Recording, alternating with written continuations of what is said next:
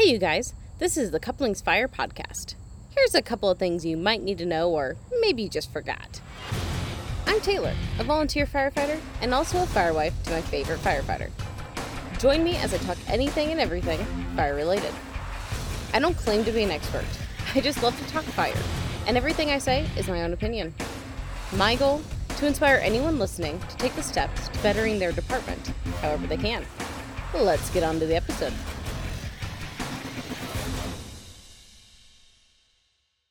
Welcome everybody to another episode of the Couplings Fire Podcast. I have an exciting one for you today.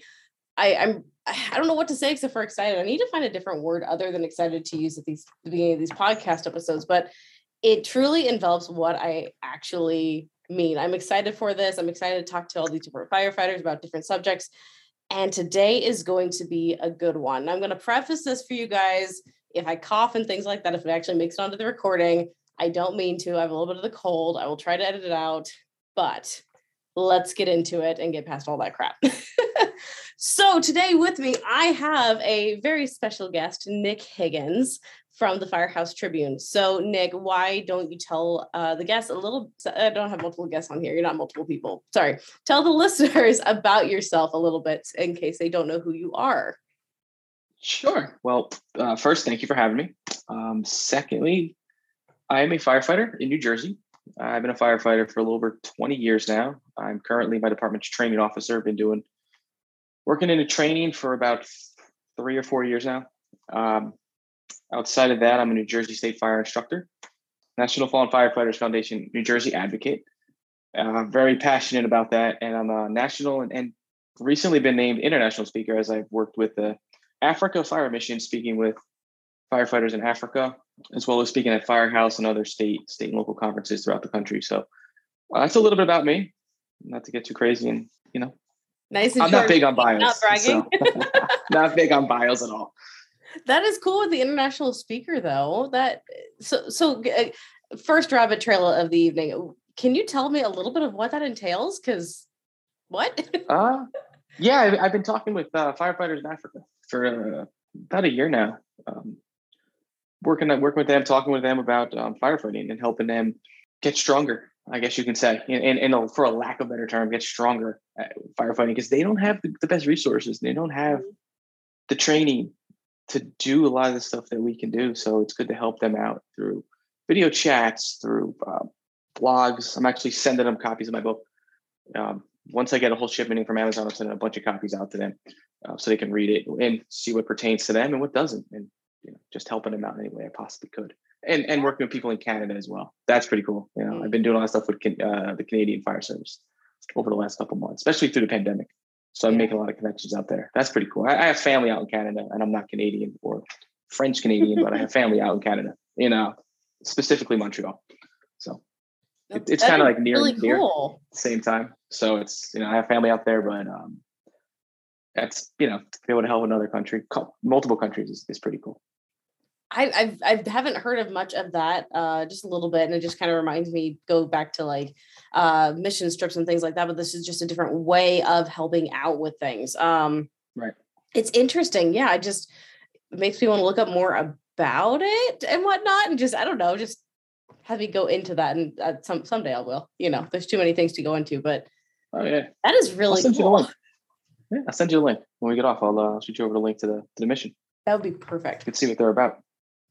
So so let's talk about the Firehouse Tribune to start. Okay, so yeah, let's do it. When did you start it? When and how did it start? It's probably a long story, I know, but... It's sort of long and sort of not long. It's kind of weird. I was actually working at a fire academy, and I was bored, I guess, in a sense you want to say. I wanted to do my own thing. Yeah.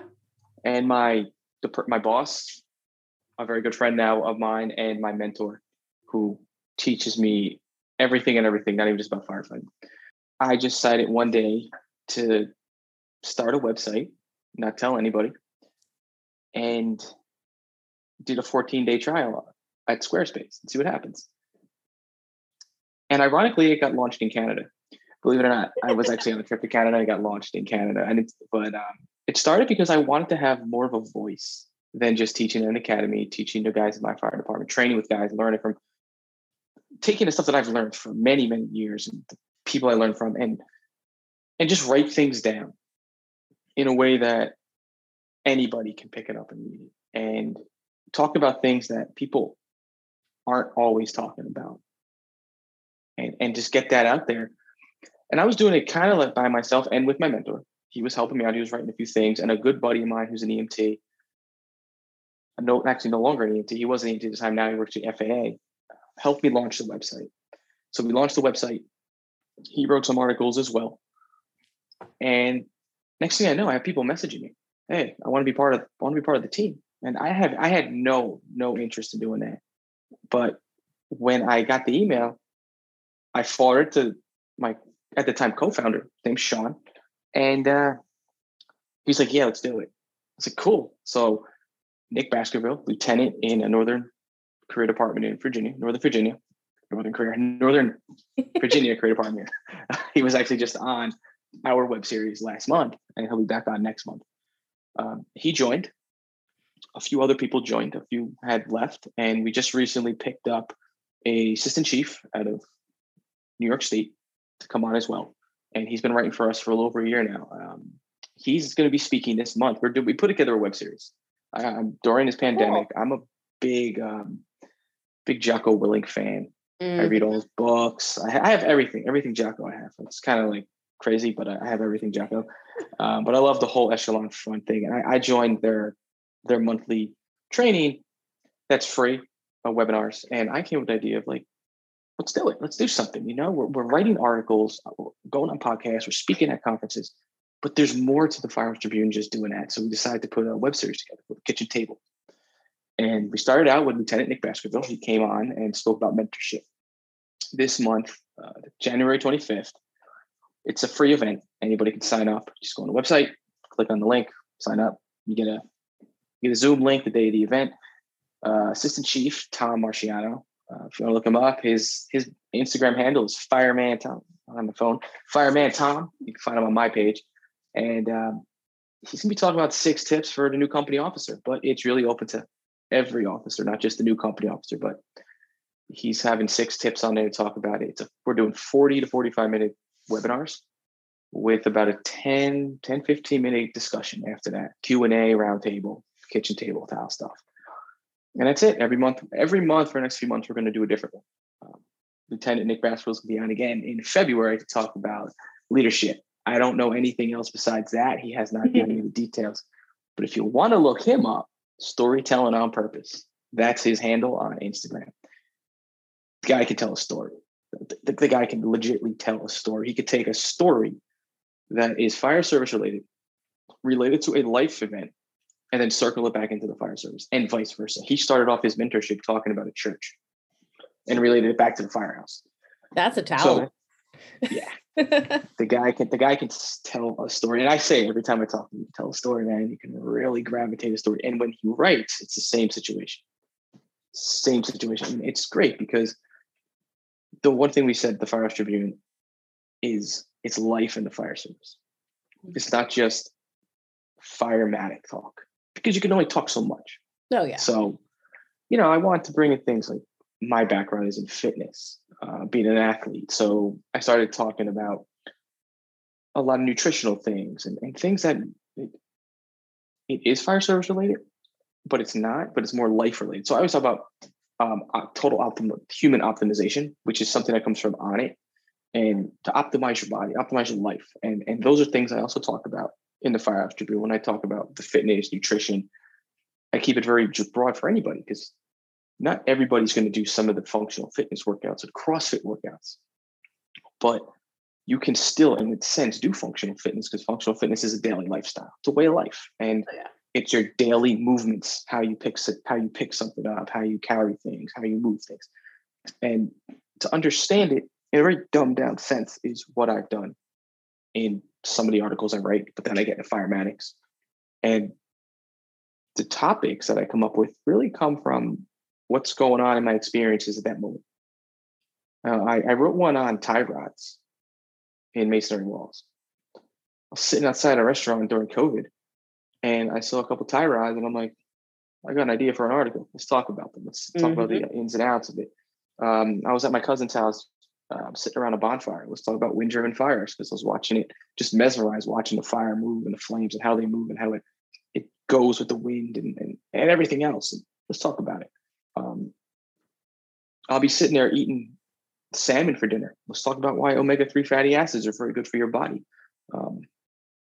Why avocados are good for you. And these are things you could put into the firehouse, because you could bring it to the kitchen and say, hey, guys, we're having dinner tonight. We're having salmon. Why? Well, a lot of guys need to watch their diet. I mean, maybe need to watch their cholesterol. Well, that's how we're going to handle it. We're going to start putting these little, little things into the fire service, subtly throw them out there. And I do with my firehouse. I'll throw things out there very subtly. Oh, yeah. All of a sudden they saw a training board up in the office. What's this? Oh, it's I'm the trained officer. Well, this is what we're going to do. So what's going on. Everybody knows when they come in, they see what's going on for the month, and day, or week. There's a lot of water in the firehouse, more than we had ever before. Well, I talked to the chief. He came and got cases and cases of water. We have it everywhere. There was a soda machine. Well, that's never getting stocked much anymore. Well, let's move it out. We don't need it. Chief found our old chief actually found a tractor tire, and he's a big fitness guy as well. Put in the firehouse. Let's see what happens. Next thing you know, we're doing tire flips in the bay. We have a squad bay. Took the squad out and started doing tire flips. And next thing I know, I'm running an entire stretching, dynamic and a static stretch, cool down right when we're done. Just to kind of cool up and meditate after we did it all. And people just like, wow, this was great. We also cover Rutgers University. It's a state university here in New Jersey. And we're just doing a pre-plan for the year to start off the next year, when the school comes back and Rutgers football starts up. We're just walking the facilities. And next, we said, let's do a walk. Get out the engine, just start walking around. We're not here to talk, to walk and pre-plan. We're here to walk and clear our minds, meditation-wise. I talk about things like that. That's the Firehouse Tribune. That's what it's really about. It's about how to bring the life and fire service together, and how you can take life lessons and bring them to the firehouse, and also bring firehouse lessons into your daily life, because there's so many things, as you know, that we learn in the fire service, we experience on scenes in the firehouse from other people that are so pertinent to life. Oh, yeah. And definitely. That really is what the Firehouse Tribune is about. And that's why we have that mantra. And I didn't really think about it until I was talking to Steve Green on one of his podcasts, and he goes, I love your mantra. And I'm like, to be honest with you, in the back of my mind, what the F is a mantra? And what are you talking about? And he goes and says, work hard, stay safe, live inspired. Can you explain that? I was like, oh, no. Good thing you're already talking about this, because this was one of my first questions I had about it. Because I was going to say the same thing. I absolutely love it. I got it from a fitness guy, Todd Durkin. It's not his words, but he used to have a mantra at the end of his fitness videos years ago, that he would say something very kind of in the same realm. So I just started, as I was writing my first blog ever, at the end of it, I wrote, until next time, work hard, stay safe, and live inspired. The live inspired I took from Don Durgan. He said, always would say live inspired at the end of everything he taught. And I thought about it, and I'm like, well, if you work hard, that's important. I mean, hard work beats talent when talent doesn't work hard, right? So work hard. Staying safe. That's self-explanatory. This is a dangerous, dangerous environment, a dangerous job. Protect yourselves. Take care of yourselves. Stay safe.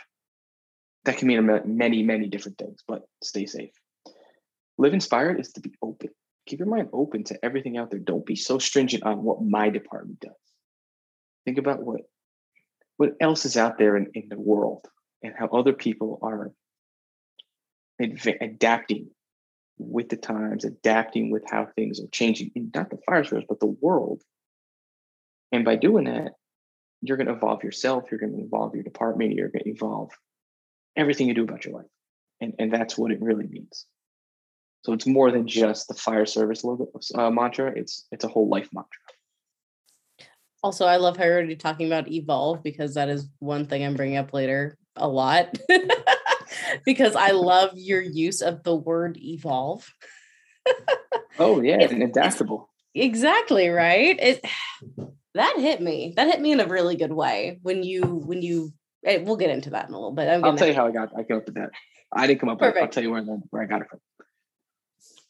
So that's the Firehouse Tribune. So we're getting into, maybe I should drop this new one. I was saving our new idea. It's up to you. Only 2 people right now. I guess 3 people, though my wife is one of them. Tom Marciano, our newest contributor. Me and him working on a project. The other one who kind of hinted it is not part of the Firehouse Tribune, but is a very respectable fire service contributor who wrote 2 fire service books. That's best-selling. Mm-hmm. I'm not going to drop his name, but I will be on his podcast. And it is in the form of what we are doing right now. What we're going to do is we are going to launch Five-Tool Firefighter podcast, sponsored and hosted by the Firehouse Tribune. That's awesome. It's going to cover the fire. Basically, the first 5 or 6 episodes are going to be the book, and nothing but the book. Going from there, it's going to be maybe Tommy coming on, co-hosting, or potentially having other guests, not all fire service related. So mm-hmm. There might be people that have nothing to do with the fire service, but there's chapters in leadership, there's chapters in discipline, there's chapters on situational awareness, adaptability, fitness. I bring somebody on it, knows a little something about that. They could talk about it in a different light. That's what it's about. So cool. So that's what we're doing. So we're the Five-Tool Firefighter podcast.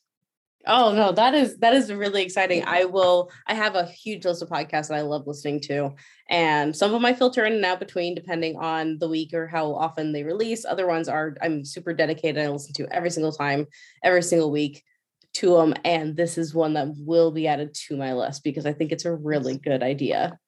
Awesome. Thank you. Of course. Appreciate it. That's the Firehouse Tribune. So what year did you start that? Do you remember? 2015. 2015. Okay. I don't know if we actually said that or not, because I wasn't sure exactly how long. That's been a long time. Yeah, it's been a long time. It took a little time to get off the ground, but oh yeah.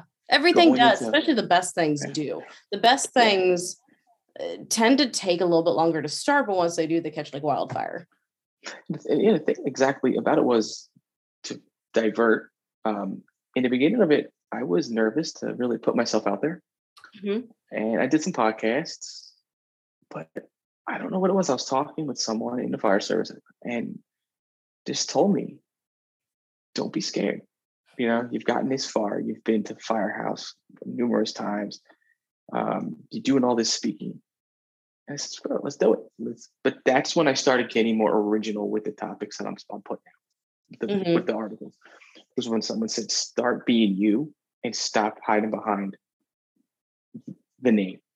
Yeah. And once I did that, I really saw things start blowing up, you know, more connections with people, making a lot more relationships and having more opportunities to just get out there because you're starting something new. No one knows who you are.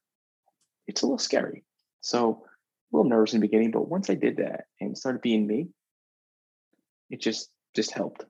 Well, you have something so unique, and not just you, but every person who has something like that out there. Everyone has so unique of a personality, a unique take on how they're doing things, a unique message. Even if they're saying the same thing, they're saying it in a different way from a different perspective. And a lot of that, the fire service hasn't seen until here recently. They haven't seen all these different viewpoints from it. They've seen a very narrow view. And I think, well, I know it's because of social media, it's because of the internet, it's because everything's blowing up. Information is at an all-time high and we're getting just a little bit too much information at times. Oh, yeah. But because of that, the fire service is starting to see all these different takes from these same subjects that they've heard the same people, not a bad thing that they've heard the same people talk about for years, but they're starting to hear it from new people, not from new perspectives. So it's just, it's interesting. And it's really cool that you got the, what's the word I want to use? The courage to step out of your shell and to be more you, because that's what people want. People want to know you and they want to know your experiences with it. And it means a lot more. I mean, it really definitely made me feel comfortable. A lot of these people now, we have a little group chats and we talk to each other and yeah, it it means more. And I feel more comfortable being Nick from the Firehouse Tribune, not just the Firehouse Tribune, you know? Exactly. I hear you there. I'm starting my own little journey with that too. I've tried it from the beginning to be me, but here lately I've been saying too, it's like, I'm finally starting to just not care and just say things how I want to and take on the subjects I want to. And it's, I can see, like you're saying, I can see the relationship starting to grow in the right way and be meaningful and not just, oh, hey, this is someone who's coming on the podcast, but this is someone that I can actually relate to and work with and have a good relationship with in the future.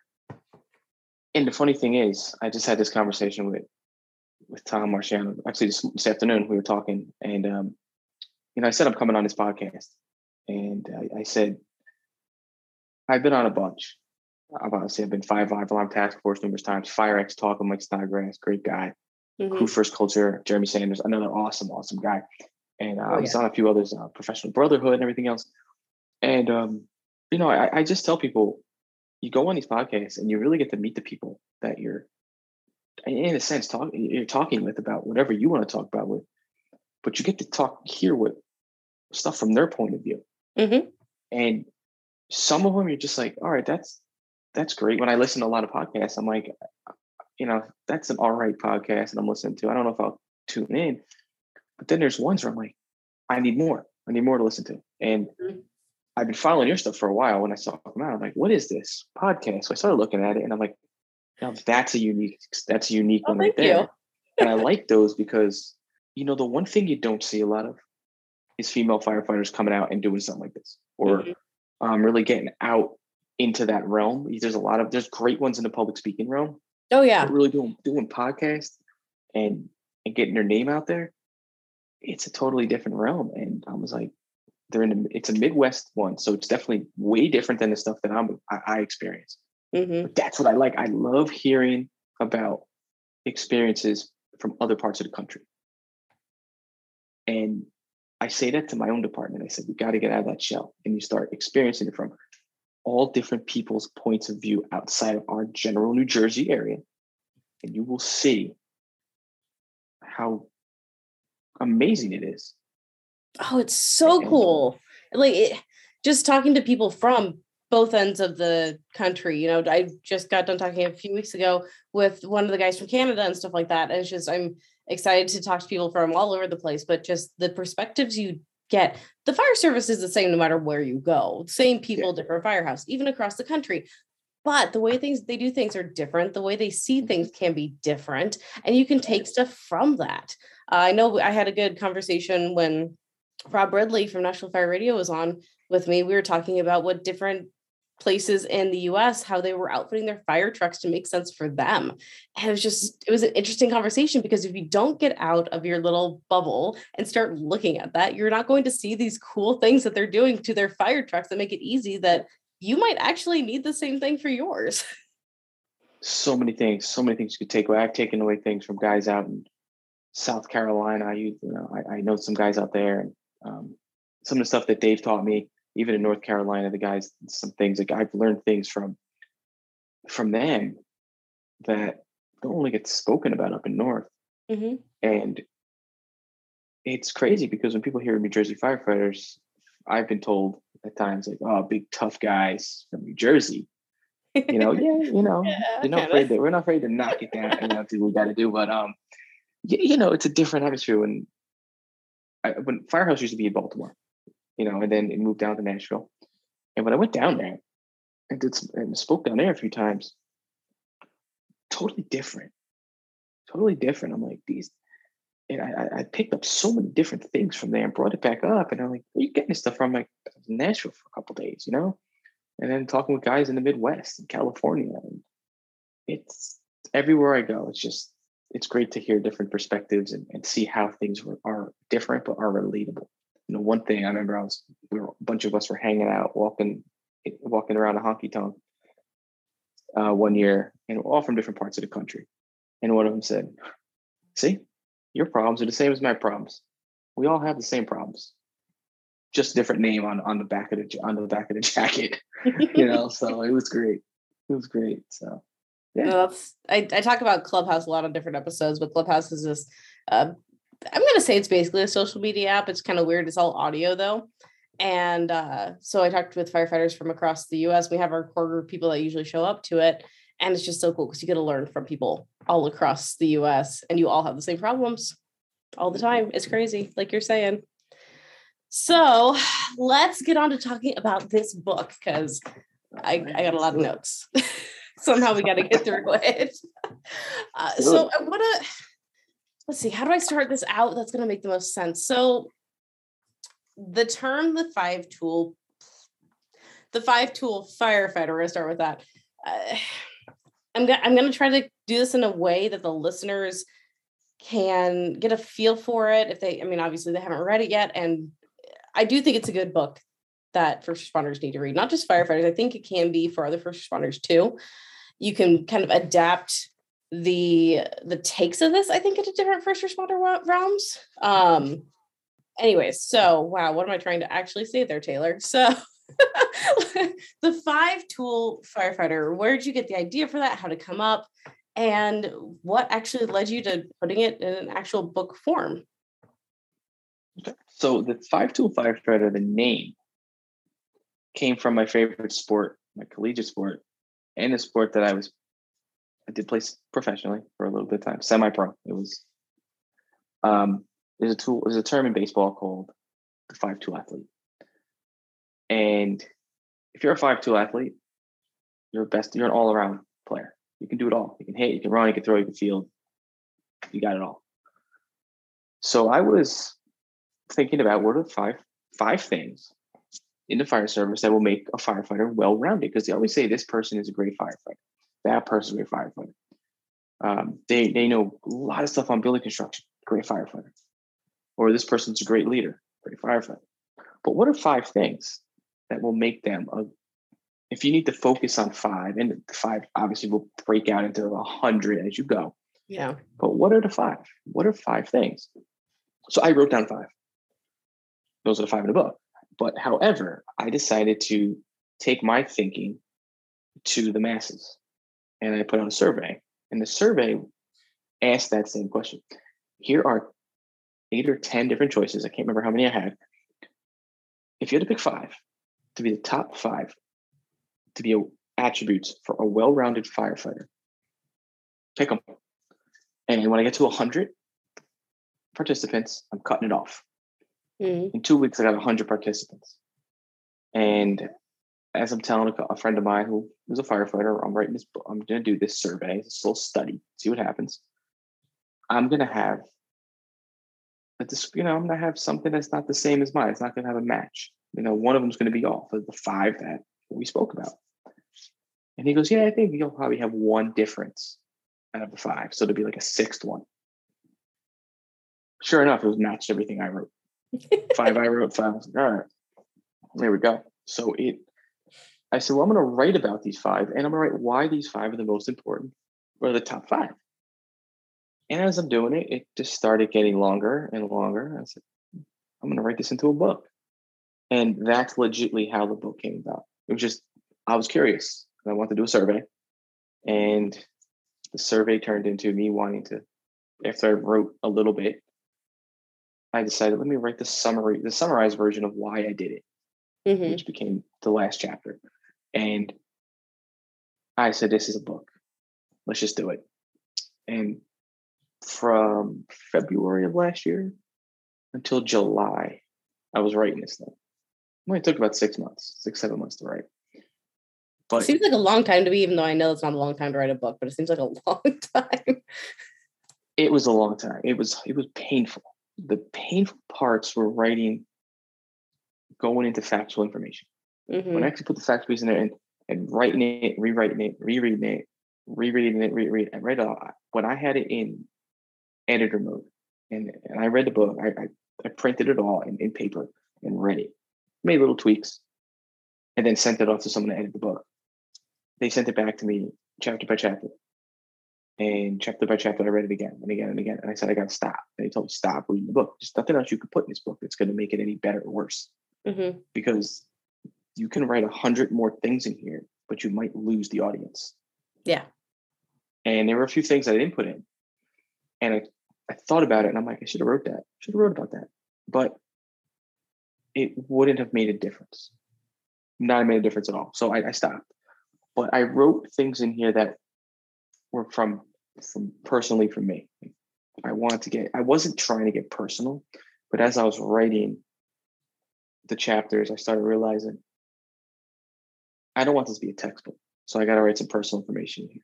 And I really dug deep to write certain things in here that I never told anybody about.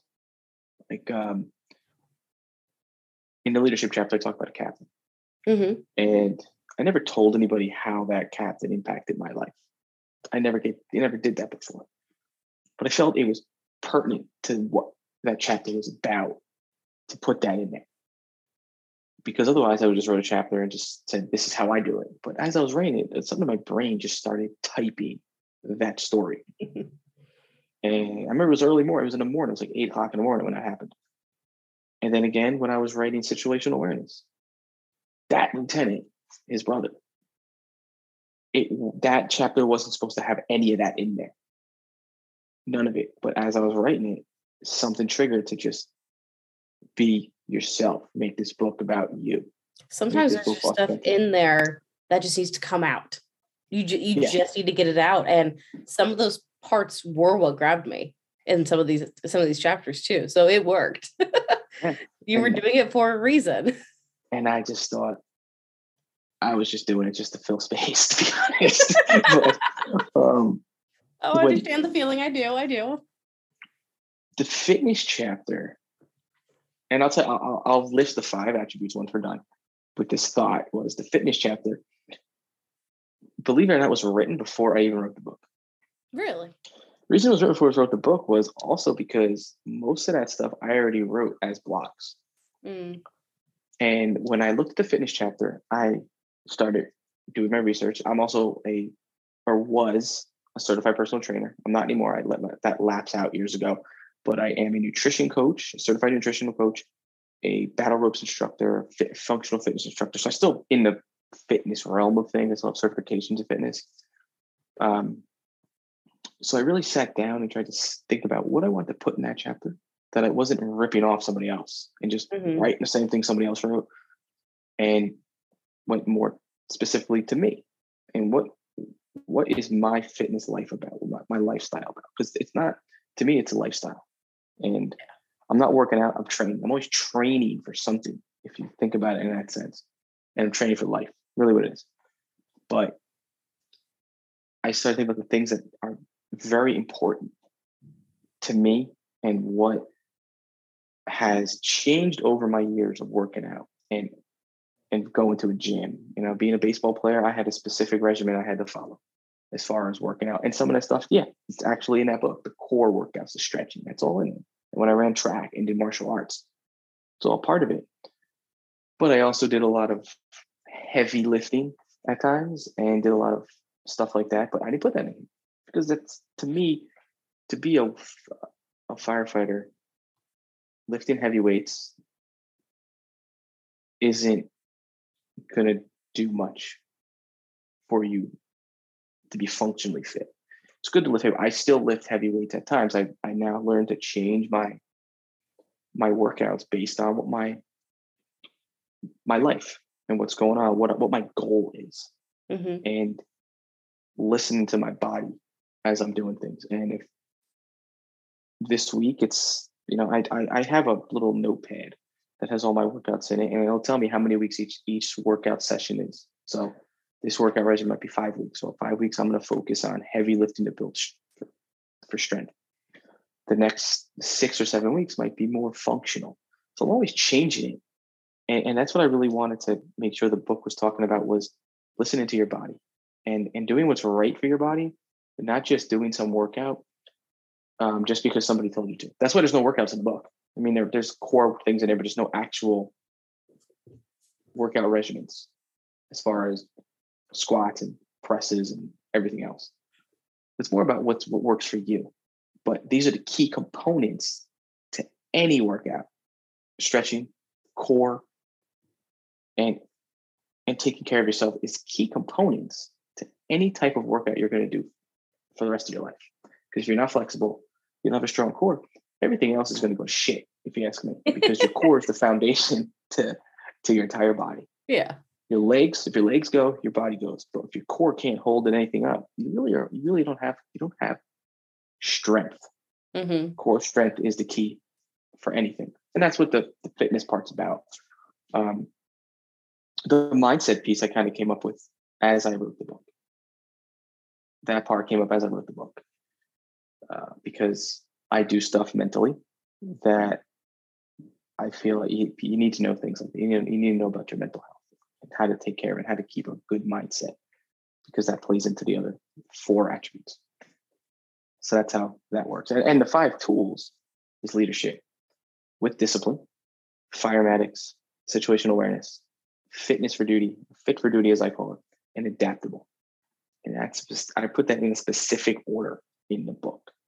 Oh, okay. I was wondering about that too. If you had a specific order on why I did that. Started with leadership, and I specifically said self-leadership and discipline. I love that. Not anyone hardly talks about self-leadership. And that was great, because every leadership class you take, or most of them, I should say, not every, I haven't taken everyone out there, but a lot of them focus on some different takes on leadership, but not a lot focus in on self-leadership. If you think about it, and I learned this from now retired chief, and he's in the book, Deputy Chief Frank Pescuso, Kearney Fire Department here in New Jersey. He would always say the quote, I'm going to read it from the book. You've read it. It's in the book, chapter page 5. A leader of one can one day lead many. But if you can't lead one, you can never lead any. And I was in a class with him, and he said, what is that one? And then people looking around, pointing around. Well, it's you. It's yourself. You can't lead. Start with yourself. No one's going to listen to you if you can't lead yourself and practice what you preach. There's no sense of going any further.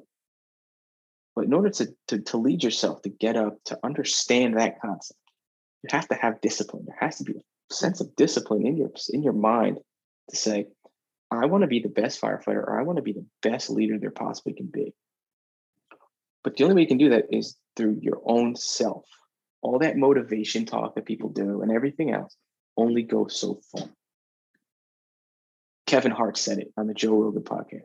Motivation, I'm only paraphrasing right now because I wrote it one time on one of my posts, but in a different way. But leadership, motivation only goes so far. It's discipline that's really what takes over. If you don't have discipline, you're not going to get that far. Motivation takes you very short. It's a very short span. Mm-hmm. Discipline's the long term. This is a marathon, not a sprint. And I trained a couple times with the former UFC fighter. And in one of our sessions, he said to me, "As we're doing leg kicks after leg kicks after leg kicks, and we're just practicing. I'm throwing, doing some light spar." And he said, "It's not what you do in front of us; it's what you do when nobody's watching. It takes discipline to stay here and throw these kicks. Discipline when you're in that batting cage to take those pitches. I used to take on my own turn when I was." I finished college ball. I was preparing to go play for this pro team. And I had taken a little time off. I went to the batting cage every day, 5 days a week, and took 80 pitches every single day. And I counted every single pitch that I hit a line drive off by myself. I didn't have anybody with me. I wouldn't take a soul. And I did that because if I took somebody with me, I would stay there and I would do it. If I went by myself, I could always slack off. Mm-hmm. And I would take pitch after pitch after pitch. And I would tally how many days I hit 80 pitches. And some days I'll turn it down, maybe 60. Maybe some days I'll do 40. But I always went in quantities of 20. But it was never just 20. 40 was the minimum I would do. And I would count how many I hit, line drive after line drive. And it took days to get to that, because I would start at a very slow pace, slow speed, and I would build and build. And once I got to that 80, 90 mile an hour speed, that's when my mind was just going, this is it. Nobody's here. Nobody's watching me. I'm not showing off to anybody. And over time, that carried into the fire service. I would be in the bay by myself, tying knots, putting my gear on, going through the engine and just close my eyes. Where's the tool? And you saw that drill I did that they do. I do. Mm-hmm. And I just actually, we just did this last month. Know the engine, or where's the tool? Why you do it? And you only get that good at knowing something when you're doing it by yourself. And that's what the self-leadership's about. And then the discipline took over. If you have discipline, you can have leadership because you can build on it. You can get yourself up every day. You know, what's the first thing you do when you get up? You know, how do you start your day? And that's what it's about. That's what the first chapter is really talking about. That was being awesome. The best version of yourself before you can bring that to somebody else. It was definitely a good way to start the book. That caught me and started. Well, I read it all in one sitting. I read it actually twice. But that's the way I get. When I get through a book, when I get into a book, especially one that interests me, I keep going. Now, the sitting took me several hours, but it was awesome, and it made me want to keep reading. So that was a really, really good way to start the book. So one thing that's interesting, so I caught this, and it was in the end of that first chapter, and the leadership chapter, and you start talking about, well, it's very brief that you mentioned it, you know, how you were, when you were new, you were wanting to learn it all, you want to be like a sponge. It was a very, very bad idea versus taking small steps. And I want to know how you came to that conclusion. Not that I disagree with it at all. I just, you know, want to know how you got to that and how you realized it was a bad thing, or what it was doing you a disservice for or with. I was having trouble having the conversations we're having now. Mm-hmm. Feeling that if I didn't know everything right now, I didn't know anything at all. And I just was wanting to compete with people that were doing it a lot longer than me. Yeah. And I want to prove myself. And don't we all? Yeah. We all come from that first year to 5 years. You want to learn everything. Yeah. And I loved it so much. I just want to know everything. What really slowed me down was when I switched houses. I was in the first house for about 9 years. When I switched houses, the culture changed. It was a culture shock for me. You know, because where I was in the beginning was, you had to know everything: tech, rescue, brush, wildland type firefighting. I was on a truck, doing all this stuff. But the other one, it was a much slower pace where I'm now, and it was just a better. It was hard. It took a little time. It was like a culture shock to do it. But when I started realizing it, I don't have to know everything. I don't have to know really much. As long as the guys around me and the women around me, we all got each other's back. We all train hard. And everybody has a niche. Everybody has something they're specifically good at. But as long as you have everybody understands a little bit about things. No one's here to prove anything to anyone. You know, we did that. And we're here to grow as a family. It slowed me down. And what really slowed me down was that mentor that I mentioned earlier, that subconsciously, not even knowing it, when he hired me as an instructor, it slowed me down. Realizing different things and realizing things are going to come over time. And teaching helped me do that. Oh, teaching helps everyone learn more and solidify things in their brain and stuff. It's crazy. And with the learning everything all at once, I found personally, if I try to learn everything, I can't remember it all. I can only remember a few things. So if I'm going through a whole book or a whole class or whatever, so let's say, you know, I'm taking Firefighter 1 or whatever, and I'm shoving this all into my brain in like a month span or less, there's almost no way I'm going to remember all of that pertinent information. It's not going to stick. Exactly. I may memorize it for the test. I'm good at that. A lot of other people are too, but it doesn't stay in there for long term. And I feel like a lot of us get into those habits early on where we just we expect it to stay long-term. We're like, oh, well, I learned this once, however many years ago, it's going to stay with me for the rest of this career. I made it through this class. I got my certification. I'm good now. I don't have to touch it again. Well, do you actually remember any of it? Because I know I don't, a lot of the things I learned. Not at all. Yeah. And you know, I mean, I've taken tons of classes, recertifications for my certifications and everything else. Mm. But the one thing I've learned, and I tell people over time now, is you can have a book of certifications, but a book of certifications and a book of classes don't mean anything if you cannot take that knowledge and bring it to the street.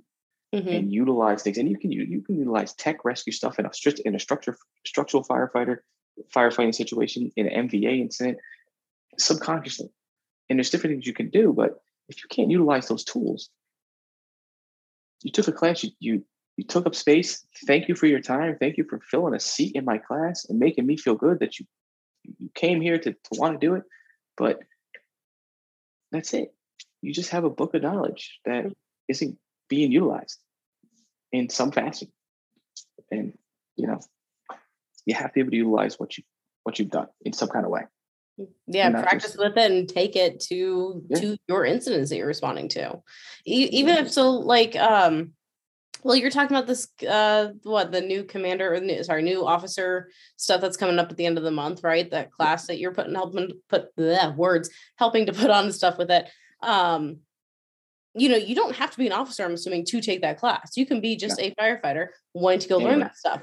Okay, you have that information. You're not going to use it yet. I get it, but you're going to be able to take that knowledge and learn it and utilize those same principles now. And then when you get to that position, you're going to fully be able to utilize all those principles that you're going to be talking about. I can almost guarantee it. Yep. So. If that works. There's guys in my department that are doing it. There's a lieutenant and actually my assistant chief. He's like, I want to do it. I just want to learn. I want to sit there. Yeah. Oh, yeah. Whatever I did it. Or I want to do it again. Yeah. I'm taking this command class in a few weeks. And like, it's going to be hands-on commanding and stuff. I have no reason commanding at the moment, but you know what? First of all, the time can come when volunteer firefighter commands, because that just, it happens sometimes only one. And who knows when I'm ever going to get promoted. Plus, on top of that, you can, at least you know what's happening. You can better make your own decisions on the fire ground too, because of that. Exactly.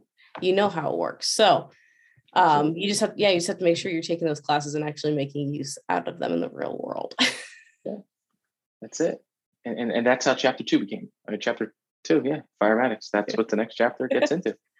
Good segue. So I was going to say next chapter. Well, first of all, before we go into it, I love all the quotes that you have sprinkled throughout the book. I ate them up. I'm a quote person. I love it. Nice. And so the one that caught my eye right away too, after the Frank Viscuso one, stuff like that, but the Jocko Willink one was the discipline equals freedom. And that's great, because if you are disciplined, if you are, you know, doing the grind every day and make sure you whatever, you have freedom over your life and how it's going to end up. You have freedom to how you're going to spend your time. You have freedom to be healthy and do other things you enjoy, because you're not worried that you're going to be in the hospital for something or whatnot. So that's exactly what it's about. Freedom of your life. Exactly.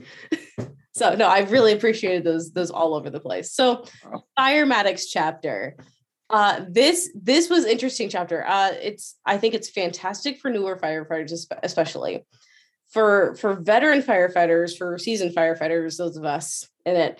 What I caught from this, reading through it, from having a few years on, it made me think. It was a good review over a lot of stuff, which is great. It reminded me a lot of the Firefighter Training podcast by Pete Lamb. It was my first podcast I ever listened to, but he didn't have anything quote unquote revolutionary he was going over, but everything he said made you think. And that was the purpose of it. It was to make you think about the way you do things, think about something, I don't know, just the way he would say things would send your brain off into different areas of the topic. And that's what I really liked from this chapter. Like I said, it was a great review. Some stuff I didn't know and I was able to learn, and other stuff it was just a review for it, but it was the making me think, okay, how would I do things with this? You know, making sure that I fully understand the concepts again. And what are some things that I have had misconceptions on? That was the purpose. The purpose was to take what I call the 5 pillars of, I didn't write that in here, I think it was after the fact. 5 pillars of fire behavior, of firematics. What are 5 areas, key components of your structural firefighting? What is the basis of what we do every day is firematics. And what is our first concept? Our first concept, I'm going through the book actually as I'm talking to you, is our first thing is rescue, is RECEO VS. It's something we learned many years ago. We learned in Fire Academy. You learn when you're pro-E firefighters is RECEO. I'm not going to get very deep into all this, believe me, it's too much. But I break it down because some people don't even remember what that means and why we do it. Yeah. And because of that, because of the RECEO VS, I go into it and I say, well, you have RECEO. This is what our objectives are as firefighters. That's our objectives. But before you have objectives, you have to kind of have your strategies or your concepts, scope, but you have to know your enemy. Francis Brannigan talks about that in his building construction books. Mm-hmm. Knowing your enemy. Your enemy's not the fire, your enemy's the building. So before you can go and rescue, extinguish, confine, all that stuff in RECEO VS, you have to know the building. You have to know what the building's telling you to do, what the building's telling you. And I break it out by talking about the building construction. Not everybody's going to see all 6 types. We're going to go 6, 5, plus the hybrid. Not everybody's going to have them. However, you never know when you're going to need to have a little key component from some of these, which you're going to run into. So I broke down fire behavior, broke down building construction, very dumbed down, just what it is, pros and cons of all the types and what you're going to find in them. Because if you don't know the enemy, you don't win the fight. Simple as that. It's, when I played baseball, I had to know who the pitcher was. I had to know what his pitches were, what his sequences are. I had to know, he's going to know me. He's going to know, hey, Nick's not going to be able to hit a ball down and in. Okay, so he's going to try and jam me every time because I can't hit a ball down and in. But if you throw something up out over the plate, I'm going to let it fly. And I'm going to hit for power, but my strength is to spray the field and run. I was a leadoff hitter. I'm going to get on base. I'm going to steal, but I can hit for power if I needed to. That's why I didn't call myself a 5-tool. I didn't hit for power. I hit it for get on base. My job. That was my job. But it's also understanding, going back to firefighting, the building is what you're fighting. The building is your enemy. And I'm a big Bruce Lee guy. And I've said this on other podcasts. A big Bruce Lee fan. And he talks about water. Be water. You put water in a glass, it becomes a glass. You put water in a vase, it becomes a vase. When you put water in something, it becomes what you put it in. Well, I started thinking about that. Well, fire, kind of the same way. You put fire in a building, it's going to do what the building is dictating it to do. Fire is not trying to hurt you. The building is what, in a sense, you need to protect yourself from. It's kind of like going on your baseball theory. The fire is your baseball, whereas the building is the pitcher. That is a very interesting way of looking at it. I didn't think about it that way, but 100%. Think about, you're going to go into a structure blindly and not understanding components. As the fire's traveling through it, things are going to start weakening. Or, you're going to go into a room and you're going to say, oh, crap. I'm trapped in this room. How do I get out of here? Mm-hmm. How do I do it? Because I don't know the makeup. I don't understand the concepts of what the building's made out of. To understand my GPMs, what I can do, fire load, everything else. I mean, I can understand that.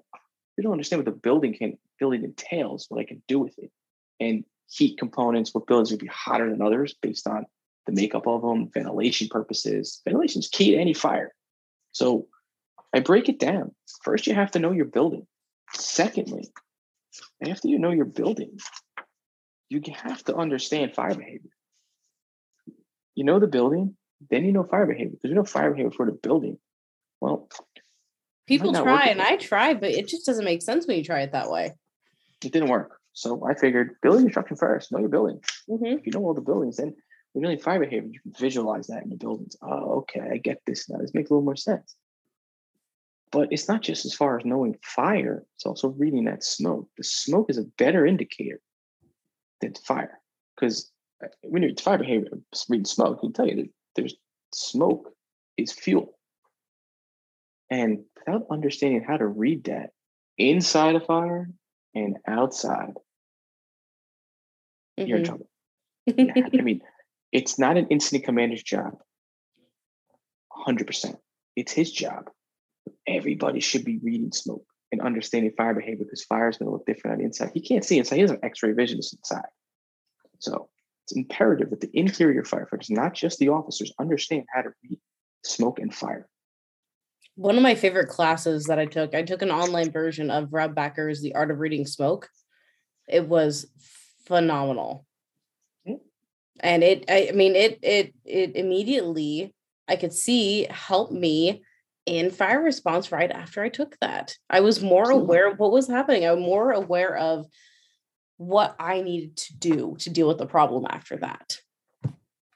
You can identify basement fires by reading smoke. Mm-hmm. Plain simple. You know, once you've done that, you understand your building. You understand how fire behaves. You can read the smoke. You're pretty good at it. You have to know how to size it up, because now you learned all the components behind it, but now it's time for you to size up your opponent. You've learned how it's built. You learn what's in it. You know how fire behaves in it. You know how smoke acts.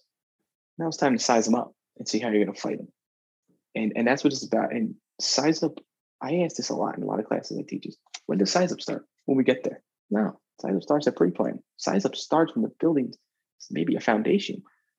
Size up starts way before you ever show up to a fire scene, because when you show up to the fire scene, it's already too late. That's your incident part. Your incident size up. Pre-incident size up is the most important, because now you can get all that information about what's inside that building, where things are. You have a general makeup, because when it's live, it's hard. When it's a cold environment, and when that is a fire alarm activation, a walkthrough, an inspection, that's when you get your most of your information to know when you show up. I remember there's propane tanks in that area of the building, or there's an X-ray machine, or whatever you're going to. I'm coming up with random things, but there's windows in the back that are big enough for egress. Or go into your main street fire and you have one of those really cute stores with a bunch of stuff, but it's all packed high and tall and hoarding conditions almost. And the windows upstairs are bricked out or bricked closed, so you can't get out of there if you need to. And exactly. I mean, by us, there's houses where it's turned into dormers, and we have walls where there should be open floor plans, or and there's stairwells that go to nothing. You know, so doing that during a fire activation is better to do that. Find that out when you're in a fire and realize now you're calling a mayday because you're trapped. Thinking that in this makeup of a 2.5 story or 2-story bi-level, now you're in a 1-story bi-level because the bi-level doesn't exist from where you're sitting anymore. So it's little things like that knowing your building before you get there plays a part. And then you also have your post-incident size up, which talks about what went right, what went wrong, what we found, and how we can carry that on if it happens again or to a similar structure. I feel like not enough firefighters and departments go into the post-incident size up and going over what could have been right and wrong. And it should be that way, not just for the big incidents like it tends to happen with, but it should be that way for smaller ones too. Because what if something didn't go that wrong, but it still went wrong? And thank goodness it was a small fire, but what if it would have been something bigger? Could this have actually been a problem? What happens when the same fire happens again later, even if it's a different location, but you could have fixed it, and it becomes a ripple effect, or becomes almost like a premonition of what happens later? Yeah, it could be even tool malfunctioning, or just a manpower issue. You can always talk about that. My department has not a strict policy, but a decent policy that we talk about our incidents. No matter what it is, we talk about it.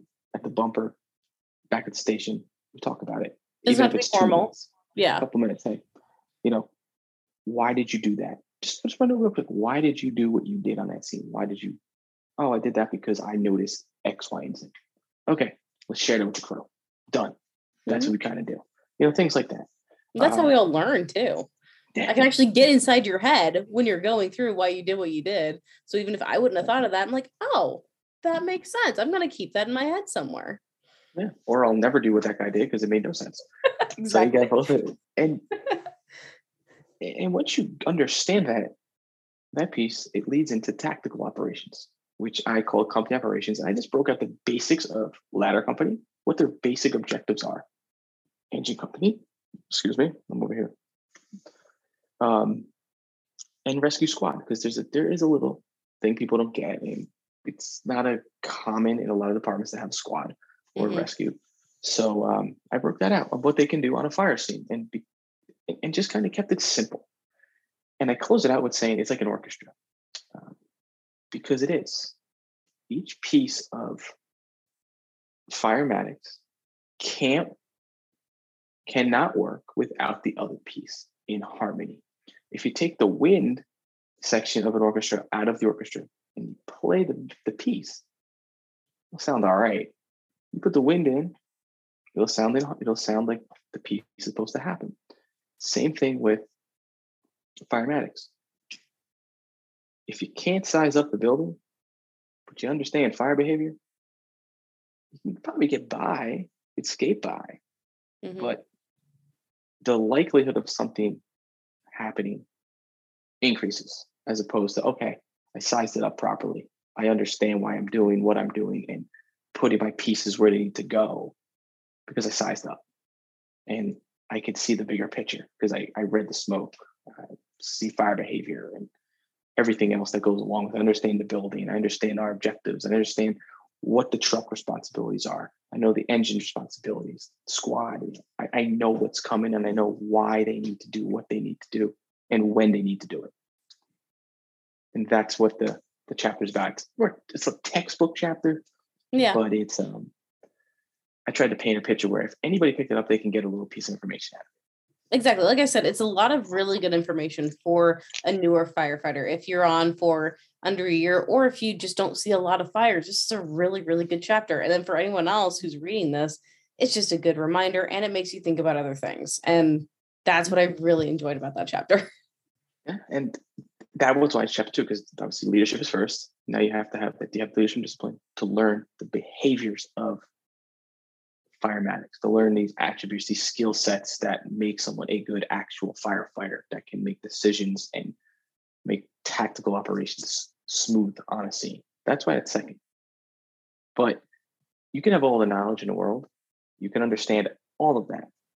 Now situational awareness puts it into play. Because you can know it 100%, but if something goes wrong, do you know how to handle that? And do you understand the ripple effects of that? It doesn't just play on, like, I put this way, situational awareness next. And the first example I give is air management, which is an odd, and I told people about that when I'm like, what the hell are you talking about? I love how you added that, because everyone thinks situational awareness is just the physical, this is what the building's doing, this is what everyone else is doing, stuff like that. You don't think about your equipment. That was so good. Happen. Exactly. It was such a good different avenue to take with it. Know your people. You should know your crew. Your crew should be like the back of your hand with their volunteer career. You should be able to know your guys. If you train them enough and you train like you mean it, you will know these people like it's day in and day out. When I played ball, if I didn't start and I had to come in later in the game, sometimes I never played with certain guys in the outfield. And at the same time, maybe there was a backup in the game. Well, I had to know how he played. He might be a little different than the guy that I played, that was in right field before I played center. So this guy's right field. I'll know, all right, he's a backup right field. He might not have the arm. So I have to know, I might need to back him up a little bit harder than I would with the traditional right fielder that was there who had a better arm. Or a guy might not have great fielding. So I definitely have to make sure that I'm going to compensate for that in some way as the leader of the outfield. So things like that, like knowing your team and knowing people's weaknesses is actually more important than knowing their strengths. Well, and on top of that, I hate interrupting, but I have to add this in before I forget it. On top of that, it's not just knowing their weaknesses and stuff like that, but it's how they're knowing how they would react to certain situations. How is the person that you're with going to react to a Mayday call if they need to have one, or to just something else happening? How will they react? And I don't think enough people, and myself included, I forget about it a lot too. Yeah. We don't think about it. Important. human behavior and human reaction is probably one of the biggest things we don't talk about enough. Mm-hmm. And to understand simple things as air management, they say, know your air consumption. Well, I know my air consumption, but do I know his or her air consumption? Mm-hmm. Because I can assume they're training me, but they might be under the weather. They might be injured of some sort. They might have a health problem, something going on. And you're thinking, all right, I'm in the building. I'm 10 minutes in. I used a quarter of a tank. I have 3/4 left. Not really monitoring. They might be sucking their bottle down. And we're assuming we're going to do something. And all of a sudden, a low air alarm goes off. Well, that changes what we're going to do if we get there. And that's already had happened. It already started before we even began our operation. So understanding that, and I talk about how to go about doing that and go around that. So I put that in there just because there has to be a human element besides just the physical elements around what's going on. Mm-hmm. And flashover ventilation. You know, I put those, I started out with a flashover because that is pertinent, because that's not on every day someone's going to run into a flashover. But if you happen to see the signs of a flashover, know them. No, this is why fire behavior is so important. This is why chapter 2 is so important before chapter 3. That's why fire behavior, reading smoke is born, and building construction is very important before you can even have situational awareness, because without understanding those concepts, you're not going to be able to understand how flashovers is imminent. And that was the situation that I ran into. I didn't know those concepts like I do now when I talk about that example. What happened when I was in there, but I didn't understand it. And that made me want to become better at learning building construction and learning fire behavior and everything else. Because what happens? Flashovers could happen. And then what leads into is ventilation. And a lot of times that's one area that people fail on is properly timed ventilation. So those are situational awareness factors that I want to put in, because I felt it was very important that you had the human aspect, and then you also had the fire behavior aspect of it, because there has to be some realism as well. Not definitely. Just all textbook. And, you know, I close that out talking about Sun Tzu in his book, The Art of War, mm-hmm. because that's where it all kind of situation where it's really stemmed back to that, really started that time. The military really popularized it and really talk about it. But Sun Tzu was the first one to ever write about situational awareness back in his writing days of ancient times. And I ended it with a quote. In The Art of War, Sun Tzu says, every battle is won before it's ever fought. And it makes sense. If you study your opponent, you're prepared, you can win that battle before it's fought. You can beat your opponent to the punch. Know your job, do your job. Know your people around you and know what their responsibilities are. And stay away from tunnel vision. Oh, yeah. Tunnel vision will kill you. Yeah. So the first 3 chapters are, that's how I lined them. And when I got into fitness, fit for duty, as the fourth element, I brought that in because we learned a lot. We learned a lot about, we've led ourselves, we disciplined ourselves, we understood fire behavior. We are able to handle it in situations and identify things situationally. But now we have to talk about us and how we're going to prepare our bodies and our minds inside and out for those situations. And that's where fitness comes in. And I touched on fitness earlier. We talked about a lot about fitness and why I wrote what I did. But there was something in the fitness chapter, you know, I went different with, and it was also yoga and massage therapy. I'm happy you went into that, not gonna lie. I did it because I do it. Mm-hmm. That is the reason yoga's in there and massage therapy is because I do it. I'm a proponent of massage therapy. I have many different ways that I'll go and get a massage, but I also have foam rollers. I have a sew right machine. It's like I have a little one here. I was even joking. People on the thing can't see it, but it's this this is a mini one. You've probably seen the other ones. Okay. Hit your psoas muscle in your stomach, really deep muscles. Oh, okay. This one is more for like getting knots out of your body. And then they have the bigger one that's to hit the psoas, which is really far in. And a lot of people don't really have really weak, tight psoas muscles, which limit their body, and they have no idea because it's such a deep muscle. Mm-hmm. I also have one for your spine, for your neck, for your back. I have the spine one, helps me loosen up my spine. You lie on it, you move around, you know, wiggle around and loosen up the tension between the spine or around the spine. Different massage. And I have a massage gun as well. So I use them.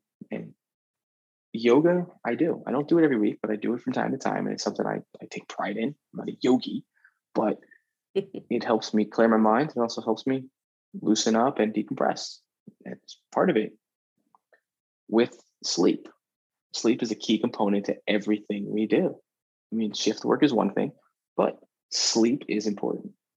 Sleep is highly important for every functioning human in the world. That it's not in the book, but I wear what they call a whoop band. If you ever see it, it's this band monitors your sleep habits. It also monitors your workouts and all these other, your blood oxygen level and everything, to make sure I'm getting enough sleep on a daily basis. And it tells me my REM sleep, my light sleep, how many times I woke up. And it's indicative of, it can even identify if you put in, you had too much alcohol, it'll tell you you woke up certain times because you logged in that you had 4 bottles of whatever, you know, say how many alcoholic drinks you have in it. Well, yesterday I had 3. When was the last time you had it? 7 o'clock. And it'll identify things that might be a reason why you had bad sleep. Might be a reason why your respiratory rate went up. So it tells you all different things. And since I've been using it for over a year, I was actually able to really know myself more. So I put things in there that really worked for me. One thing I loved from this chapter, probably the biggest thing that's, well, there's 2 things, but the biggest thing that stood out to me was the comparison to the athletes and how the athletes know when the game time will be. They have their whole pregame routine, right? They're gonna do what they do. They're gonna get themselves ready for this thing. And to a point, firefighters have that, right? Especially if you're career and you're on shift, or if you're volunteer and you work shift work, you have somewhat. It's not quite as precise because you have that whole shift time. You could go on a call, but you still have some sort of routine to it, and it's something that, you know, I see on the volunteer side, where you don't have shift work, where you just respond from home, you don't have any sort of a pregame routine. You don't have a way to get yourself ready. You kind of always have to be ready if you're going to be home and ready to respond for that. And it's interesting. And then with career, like you could be mandatory. You could be called in from home for extra forces if they need something, right? There's plenty of times that you could be not be ready to go on a call, but have to go on a call because they need you. You know, the athletes have the specific time they have to perform, right? They have like, okay, a football game only lasts so long. A basketball game only lasts so long, and their next one's scheduled for a certain time. Whereas firefighters, you could be on scene for a wildfire, for a structure fire, for however many hours. I mean, how long the New York one just happened yesterday, 2 days ago, whenever that was. Yeah, 2 days ago. I mean, I don't even know how long they were on scene, but it wasn't short. I can guarantee you. You gotta be going, you know, and to know your body and to be ready for that is very important. That's why flexibility, I think, is key. Your flexibility helps you out, helps you with long durations. You know, your body won't tire as quickly. Yeah. It would stand more, have a core strength to stay up, keep that air pack on, and be moving. You're on your feet a lot, wearing a lot of gear. So like you said, you know, you don't have the choice of when it starts, and you have to be ready for it. And departments sometimes even start off their morning with the daily stretch, crew stretch, just to loosen up. And it's good to do. Like I stretch every day. Sometimes I'll do it more than once, just to keep the body loose. You know, yeah. Dynamic stretching, static stretching. Always start out with dynamic, get the body warmed up, getting some static stretches after that. And if I feel tight, you know, I mean, I'll jump on a roller or something, or just something to keep my body moving. But to take care of yourself is probably the biggest thing you can do for the entire job and for everybody around you. Exactly. It's something that could get you in trouble very quickly, and you don't even know it. You don't even realize that it's a problem until it becomes one. Yeah. And recovery is very important. you know, recover your body, take care of your body, use the different techniques, you know, I've brought up, and have a mindset. That mindset is very important. If you have a poor mindset and you're not ready, going through some stuff, know what you need to do to make sure you can get help and to get you through it. You know, because I obviously every chapter ends with a quote. Jim Rohn: listen to your body. It's the only place you have to live. If you don't listen to it and you push your body to too much extreme, it's good to push your body, but it's also good to listen to it and not do things you're going to regret and hurt yourself with. Like, don't try to pull out that extra squat when you know you just do not. You're not pulling with. You're not pushing with your legs. You're going to throw your back into it. Well, that's a bad idea. Yeah, don't screw yourself up for that. Don't cause a bigger problem just because you want to finish it. It's okay to stop early sometimes. I believe in quantity over quality. Quality over quantity, I should say. I said it backwards. You know, I'd rather have 10 good reps with perfect form and then try to bang out them next two where I'm struggling and I potentially push something out. Mm-hmm. You know, I'd rather not do that. Every now and then, you know, it's the fighter in me wants to, and I'll do it. But you know, we all have that alpha in us that says, I could do more. But as I've gotten older, I'm not old, I'm 35, but I've learned to say, you know what, maybe today's not the day to go heavy. Maybe today I just need to deload a little bit, calm myself down, and know what my body's telling me to do. Like this week, I've actually been on COVID. I had COVID I was diagnosed right after Christmas, tested positive for COVID. And I didn't work out for an entire week. So it's my first week working out and with my same workout that I took a week off from, finishing up the last 2 weeks of it. And this week was just not as heavy, just kind of just getting the body back into moving shape again, because this is my second week, actually. Last week was my first. So my second week, I'm still struggling to get really pushing to a little bit of a more intense weight than I was before. Mm-hmm. But I have to listen to myself. My body wasn't there last week. So last week was like just getting used to it again. Even though it was a week, you're exhausted. You know, your body just I mean, I had a really bad sore throat and just had body aches and just was so tired. So last week was like, all right, let me just get myself back to moving around again. And this week I was a little better. So I listened to myself. I listened and didn't try to be a hero in a sense. Mm-hmm. So that's where adaptability comes in, right? I had to adapt. Definitely. I had to adapt to my change. I adapted to the change in what I was doing. I was used to such a specific way of life. Something happened. I had to change. Are you doing that on purpose? Are you no. Are you purposely going into the next one? Because it just all of these sound such a perfect transition, and maybe that's why they flow so well. It just kind of happened as we're talking, but you know, adaptable. I said I was going to tell you where I got that. You said I like that evolve thing from, right? Mm-hmm. I love the evolve. I was co-teaching a class with now Battalion Chief John Dixon. He was now Captain John Dixon. And we were teaching a class for National Fallen Firefighters.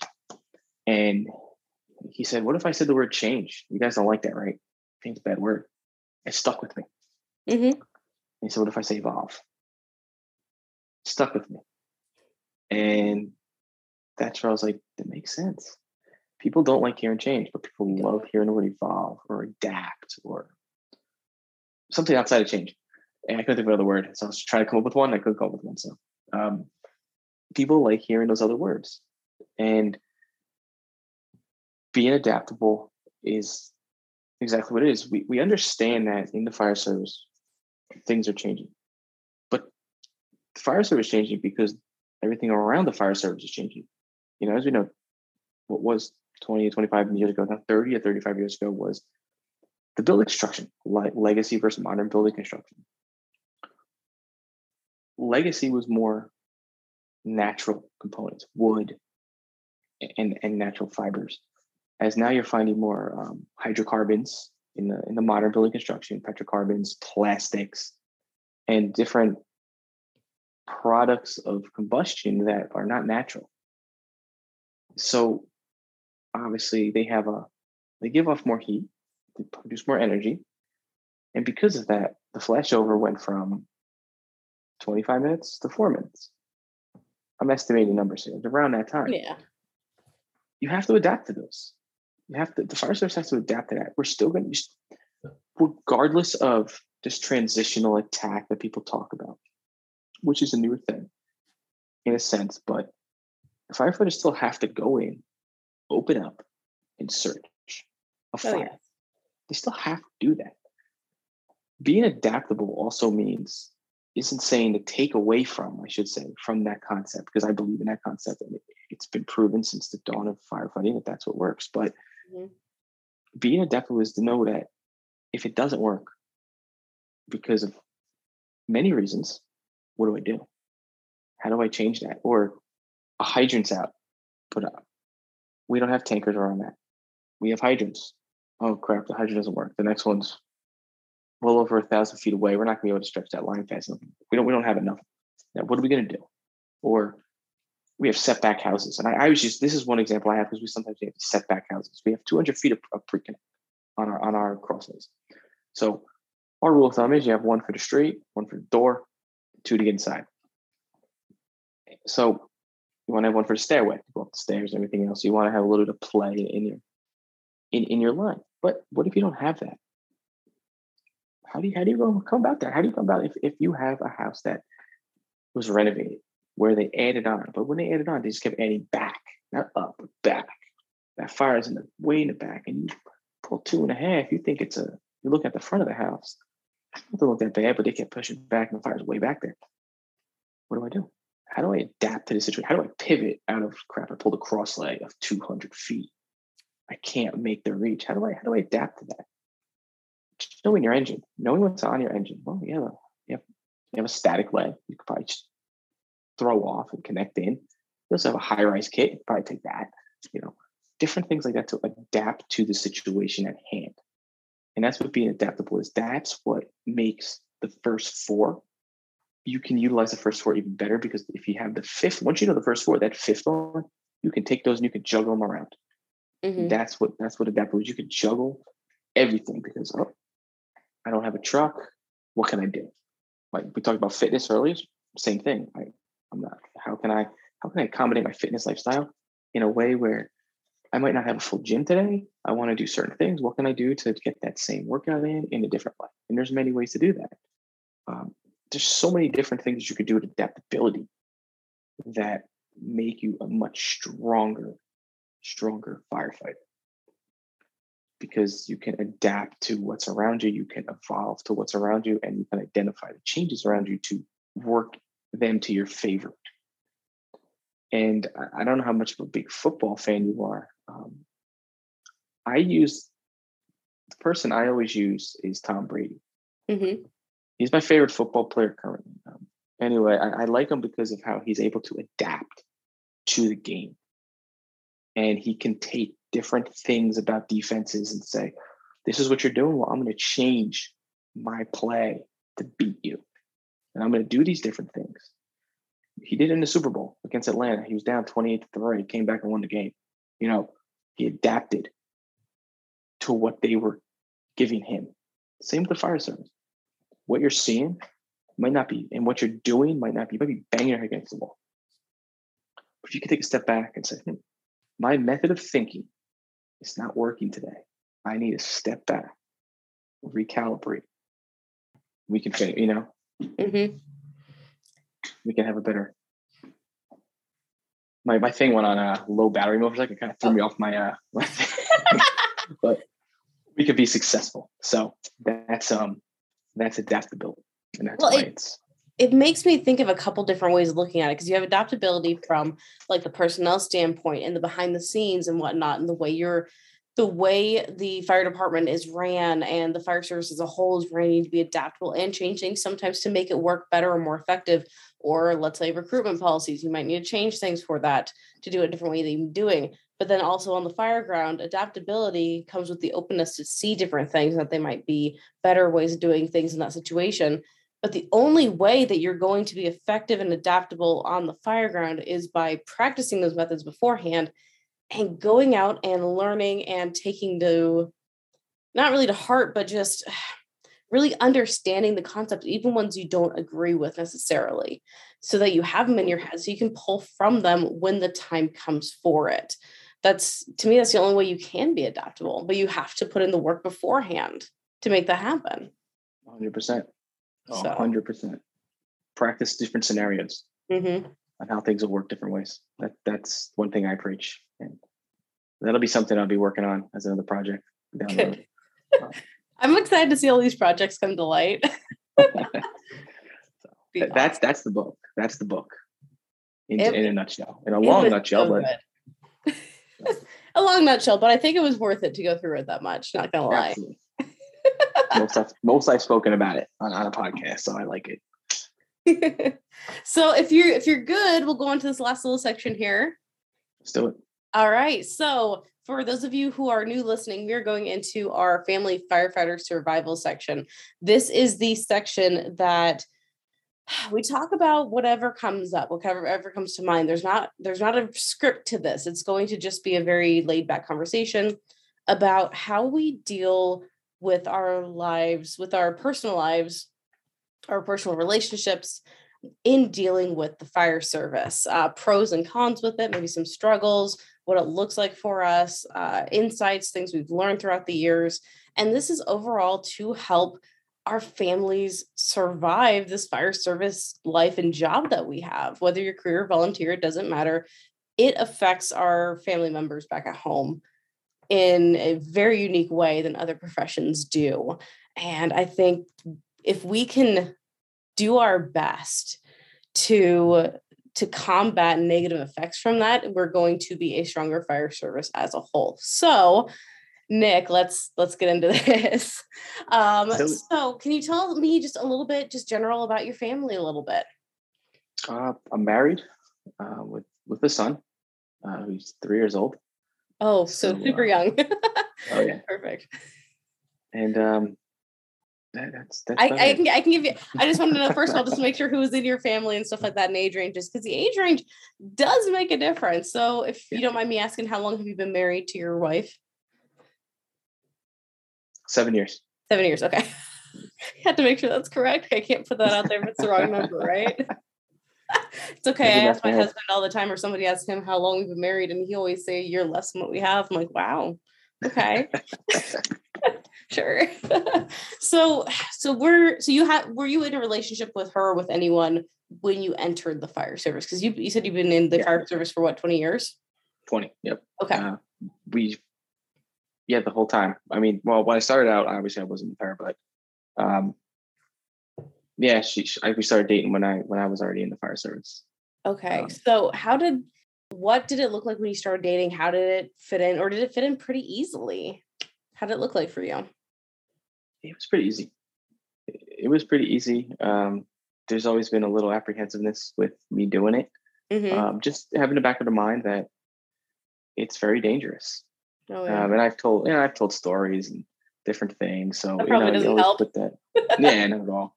But just there's always a little bit of a worry, even on my part. Making sure you're safe, and just trying to hope that you go home. And ever since being married, I think it was more fearless back then. But being married, and having a child, you realize how precious life is, and how much time there really is, that you're a little more cautious in my mind. So, that's how it is for me. I try to make calculated decisions the best I can, and just know that, I'm not trying to be some hero. I'm just trying to go home every single day, be safe the best I can. So with your son growing up and everything with this, how much are you including him in stuff now? I don't know how much. At 3 years old, you don't quite understand a lot when it comes to it, or it's kind of a weird little age, isn't it? Just like maybe starting to understand stuff, but not quite. And he kind of gets it when he sees the fire trucks, different fire trucks. Even if it's not even my town, he'll be like, "Look, Daddy's fire truck." So I don't think he gets what it is, but he loves trucks of all kinds. So for him, it's just like, his favorite color is red. So it works out well in that sense. But I've taken him down a few times, and but he was, you know, he doesn't really get it. Mm-hmm. But when so, he's going to Firehouse. Okay, bye. You know, stuff like that. You know, when I get in the car, I'm like, oh, let me take a deep breath. You know, because you just don't know. You just do not know. You read stories, you see stuff in the news, and you just pray to God and you. Yeah, really, it comes down to that. It's hard because even if you can train and do all you can, and you can be the most fit firefighter, and even your crew can be right there with you, and things still happen. Absolutely, it's ridiculous. When you get hurt and you are put in a hospital, you have a different appreciation for things. I've had a couple injuries, nothing life threatening, just a banged up collarbone. That was really a freak accident, and severe dehydration that they brought me to the hospital for. I mean, I had nothing left in me. I was having tremors. The body was shaking repeatedly. Couldn't control it. Goodness. But it was 100 degrees outside, so it just took over my body and just weakened me. But you really realize how much better you get to care of yourself. You know, so. And that was a long time ago, and I really did. Hydration's key, you know. So much of an athlete I was, you still have those. I'm young, you know. I don't have to worry about that, but you realize real quick when you're in a situation like that.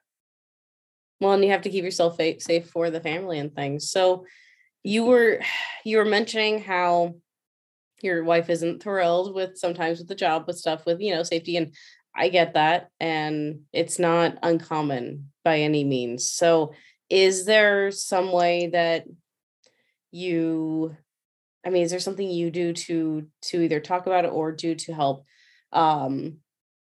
not just for you, but with her, to minimize those fears, or to, I don't know, is there anything there that you have done in the past to go over it?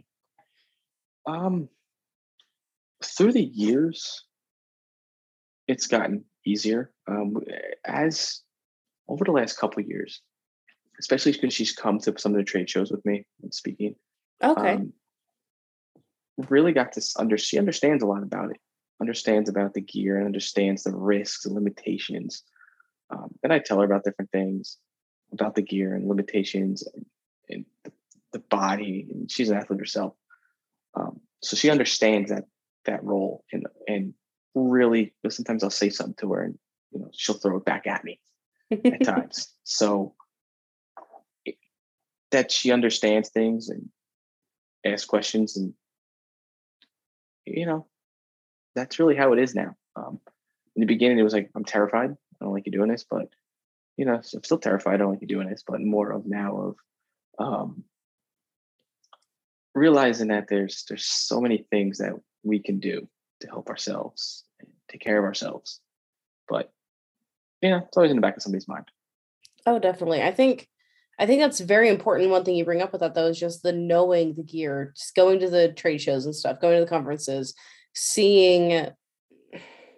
explaining to her more about it. And I don't think a lot of firefighters do that with their spouses, first of all, because I don't think a lot of spouses really want to know or care to know. It's just something, whatever. Mm-hmm. But how much do you explain? How much, because you're probably walking that tightrope of how much is too much to tell that is going to scare her, and how much is the right amount that's going to make her feel comfortable and at least knowledgeable about it. I've gone to both ends, you know, right into every, you know, scary things, but she sees things like on TV. Yeah. Even watching these stupid TV shows. Oh my goodness. What's really funny, my husband loves watching Chicago Fire. I cannot stand it. All right, we both hate that show. We both hate Chicago Fire. We liked the beginning, but now it's just too Hollywood. We watched 911, and she'll ask me questions. You know, she'll ask me questions about, is this what really happens? And sometimes I can answer the questions, and sometimes because of the locations, you know, it's like, well, I've never seen it before. Mm-hmm. But some of it looks kind of Hollywood, you know, with certain things, but she's really taken understanding of it, and I think bringing it to the trade shows and everything else had helped, you know. Yeah, she picks up on stuff real fast, so that's and good. Sometimes she says, sometimes, what if I put gear on her into a burning building? It's like, hey, back stuff out. She's like, you think I could do it? I'm like, trust me, you could do it. I think a lot of people could do it. I think it takes a special mindset. I don't necessarily think it takes a special person, which I know some people will disagree with me on that. But I wasn't there. I still hate getting dirty. I don't know. Like, I don't do that kind of stuff ever. And I got thrown into this world on accident because I was bored. I know it sounds stupid, but it's because I was bored and I got thrown into it. And now I love it. And I couldn't see it not being in my life in some way. So I don't, as long as you have the mindset there to push for it, I think you can really come from anywhere. And I think a lot of people just don't realize they have the mindset for it. So I know they have all over the place. They have these kind of firewife training things or whatever. They'll put it on with conferences or whatever. Will they actually will do a training with the spouses and let the spouses have the gear on and do some of the firefighting things at the conferences. And it's so cool that they're doing that now. Yeah. So let them know, you know, it's good. It's good to people understand that it's not what Hollywood shows as much as it's cool to watch, but to understand it and go from there. I mean, even there's days that I even call my parents and talk to them. Hey, I'm going on a call right now or something crazy, or I was just on this call and this is what happened. Oh, are you okay? Yeah, I'm fine. I'm going into the firehouse. I'll be safe. You know, my dad will always, if I talk to him, he's like, just be safe. And, you know, he was in the military. He knows. He understands. Yeah. But, you know, it kind of brings you down a little bit back to reality when you hear just be safe. When you start forgetting it. You're around this stuff all the time. You're like, I know this stuff. This is easy. Like, it's no big deal. We're going to a standard 1 acre grass fire. We're going to go to a 1-bedroom room and contents or something. It's not bad. We got this. It's easy. But then, yes, like you said, somebody else says, be safe. And you start realizing, oh, this is not normal. Yeah. And the last thing I actually have to say on it is the National Fallen Firefighters, when we do these things, the one thing, a lot of these courses that we teach, we talk about the line of duties. There's always ones with spouses come on, family members come on, and talk about the fallen. The common phrase that is always said is they knew what they were doing. And you think about it, yeah, they did know what they were doing. But sometimes outside factors happen that you cannot control, or it's you miss. And that's the human element. You know, you could, just like the book, you could be a 5-tool firefighter.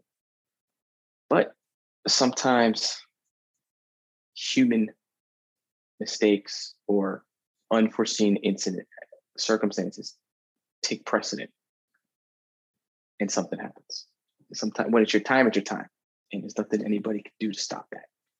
So when we sit there, we talk about these with these firefighters, it gets a little somber because you can feel the tension in the room when guys say, they watch the video and you're like, what'd you think? And they're just like, oh, you know, like, now we have to talk about it, and we have to be the upbeat guy in the room. But you know, it's the one thing you hear a lot. They knew what they were doing. They're not going to discredit that or take anything away from it. But well, I don't know. I'm proud of other spouses out there who've dealt with this for years, who are dealing with this, who are new to dealing with this, who are just about to start this journey of dealing with this and whatever. It's something new to take on. And it's something as firefighters, the firefighters don't understand it unless they're spouses as well. They don't. It's something completely different. Just like the spouse will never understand what the firefighter is like and what they're thinking from their side. And it's so hard to bridge that gap sometimes. And I hope that all of us remember to talk about it more with our spouses, and to remember that sometimes, even though they don't want to hear more about it, giving them more information and more details on it will actually ease their minds more. Absolutely. But, so right. Is there anything else that you'd like to talk about with that section, that anything else we've talked about tonight?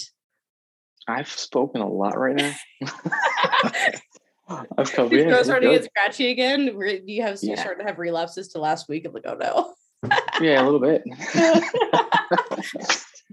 Oh, goodness. Yeah. This has been fun. This has been a really, really good conversation. I really like the stuff we've gotten into tonight. Thank you, Nick. So if people want to find more of you, talk to you, how do they find you? I'm big on Instagram. It's my favorite one. So it's FH Tribune is our handle, Firehouse Tribune, FH Tribune. Twitter is the same thing, at FH Tribune. Facebook, the Firehouse Tribune, or simply go on the website, thefirehousetribune.com, and email editor@thefirehousetribune.com. And I respond back as quick as I can. You know, usually it's the same day or the next minute, depending on what I'm doing. I can get back to people right away, and you know, I'll talk about anything, whatever they want to talk about. If they want questions on the book, questions on what we're doing, want us to do a Zoom with their fire department or them, that's fine by us too. We'll do whatever. Perfect. And definitely don't miss that class. So you're putting out was it 6 tips for new officers? 6 tips. Yep. 6 tips for the new fire officer. It's Tuesday, January 25th. At 7 p.m. Eastern time. It'll be just register on we have a link on all of our outlets. You could find a link there, Instagram, social, Twitter, our website, and you just register. You just put your name, your email, get an email back, and then you'll get the Zoom link that day. Perfect. I got to ask this because I cannot make it that day. Is there any sort of recording that'll come out for it? I'm glad you asked because I forgot to record the first one, but we'll be recording these, and if people want them, they can just shoot me a message and I'll send it out. Perfect. All right. I'll sign up so I don't forget about it anyways, but that I will definitely send you a message for the recording link because I would really like to watch that. Awesome. Is there anything else you'd like to talk about? Anything you'd like to plug or whatever? That was the plug right there. So, perfect. I beat you to it. And if they want to get the book right now, it's only on Amazon. I'm waiting for a shipment to come in for the website. I have, it's just been backed up. So I should get them next week. I'm gonna have a bunch of orders come in and you can put them off the website as well. And those I'll sign. If you get them on Amazon, I don't sign them. Get them for me. I sign them if people care. So.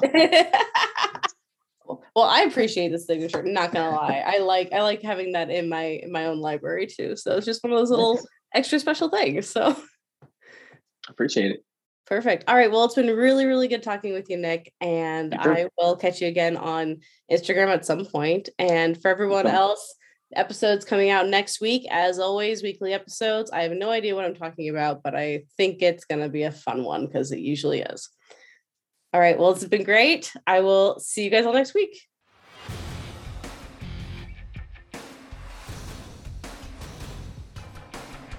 Thanks for coming by and listening to the podcast. I hope you enjoyed it. Be sure to leave a rating and review wherever you're listening. Follow us on Facebook and Instagram at Couplings Fire Podcast. See you next time, everybody.